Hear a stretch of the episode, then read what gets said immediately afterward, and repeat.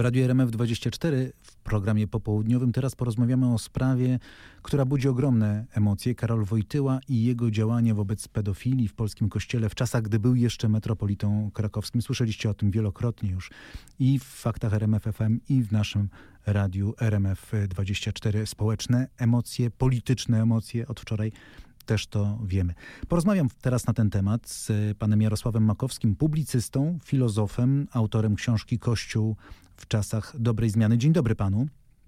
Dzień dobry panie redaktorze, dzień dobry państwu. Od wczoraj wielu, od wczoraj, od przedwczoraj wielu obserwatorów, fachowców podkreśla, że tej sprawy po publikacji reportażu w TVN24, po publikacji książki Overbecka nie da się wyświetlić, jeśli nie będzie dostępu do archiwów kościelnych.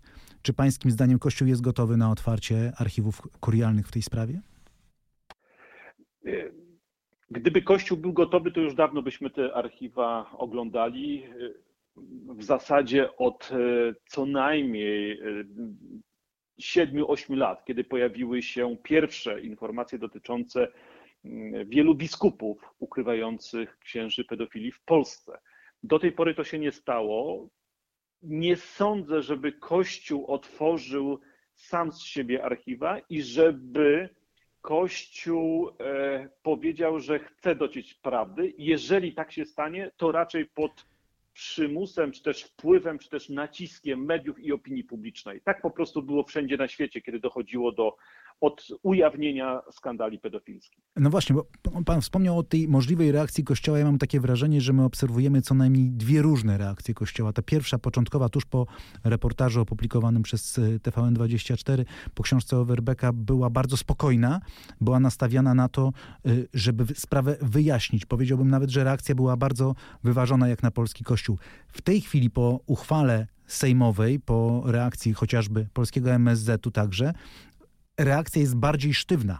Dzisiaj kardynał Stanisław Dziwisz mówi wręcz, że nie wolno patrzeć na opluwanie proroka naszych czasów. Jak pan myśli, w którą stronę pójdzie ta reakcja polskiego kościoła? Ona to będzie sztywne stanowisko, czy właśnie takie wyważone? Absolutnie zgadzam się z panem redaktorem, że pierwsze oświadczenie episkopatu, które nastąpiło dość szybko, jak na Kościół, bo już e, kilka godzin po mm, emisji e, dokumentu Franciszkańska 3, było rzeczowe. Po pierwsze, podkreślano w tym dokumencie, że inne są okoliczności dzisiaj mm, myślenia o kwestii pedofilskiej w Kościele, ponieważ my wiemy skąd inąd, y, z przykładów Irlandii, w Stanach Zjednoczonych, w Niemczech, że to nie jest atak mediów na Kościół, tylko to są po prostu fakty. A z drugiej strony na końcu była zapowiedź, że trzeba stworzyć komisję, niezależną, trzeba otworzyć archiwa i potrzebne są dalsze badania.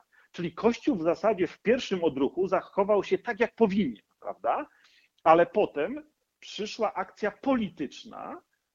Mówię tutaj o uchwale sejmowej, e, ekipy rządzącej, e, która jakby dała sygnał biskupom, przynajmniej niektórym, myślę tutaj o krakowskich, czyli metropolita Jędraszewski i kardynał Dziwisz, którzy uznali, że w takim razie, skoro e, cały rząd e, i większość e, obecnie rządząca idzie w akty strzeliste i krzyczy, że będziemy o to bronić Jana Pawła II, choć nikt go nie atakuje, to my się do tego podłączymy, prawda? I w tym sensie wydaje mi się, że Kościół wybrał drogę dla siebie złą, ponieważ od 2015 roku, co opisałem zresztą w wspomnianej książce, sekularyzacja w Polsce przyspieszyła. Mamy odejścia ludzi od kościoła, mamy ucieczkę młodych ludzi z lekcji religii, mamy mniej powołań, zamykane są seminaria.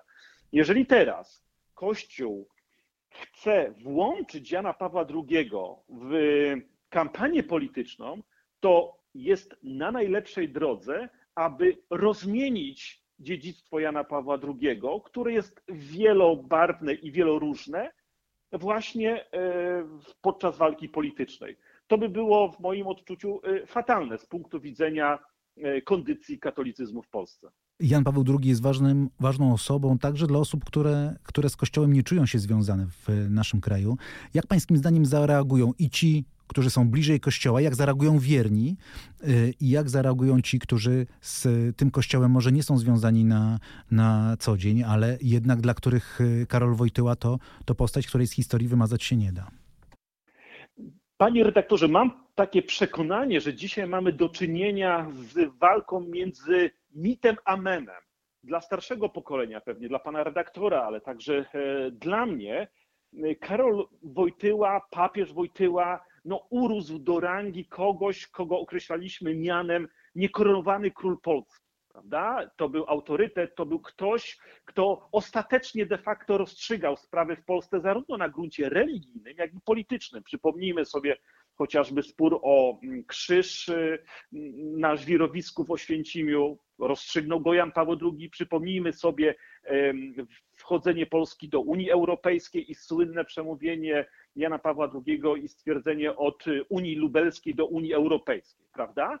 ale z drugiej strony mamy e, tę, tą część młodszego pokolenia, która mm, nie pamięta Jana Pawła II.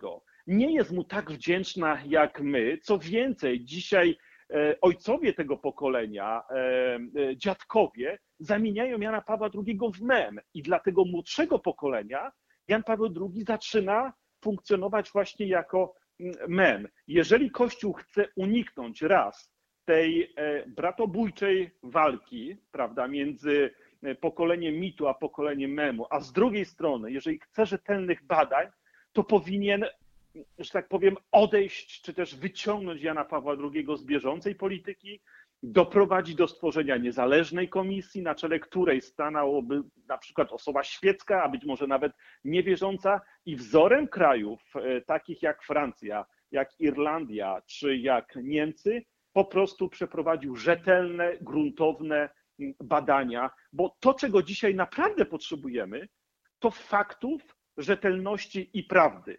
Sam Jan Paweł II mówił: Poznaj prawdę, prawda cię wyzwoli.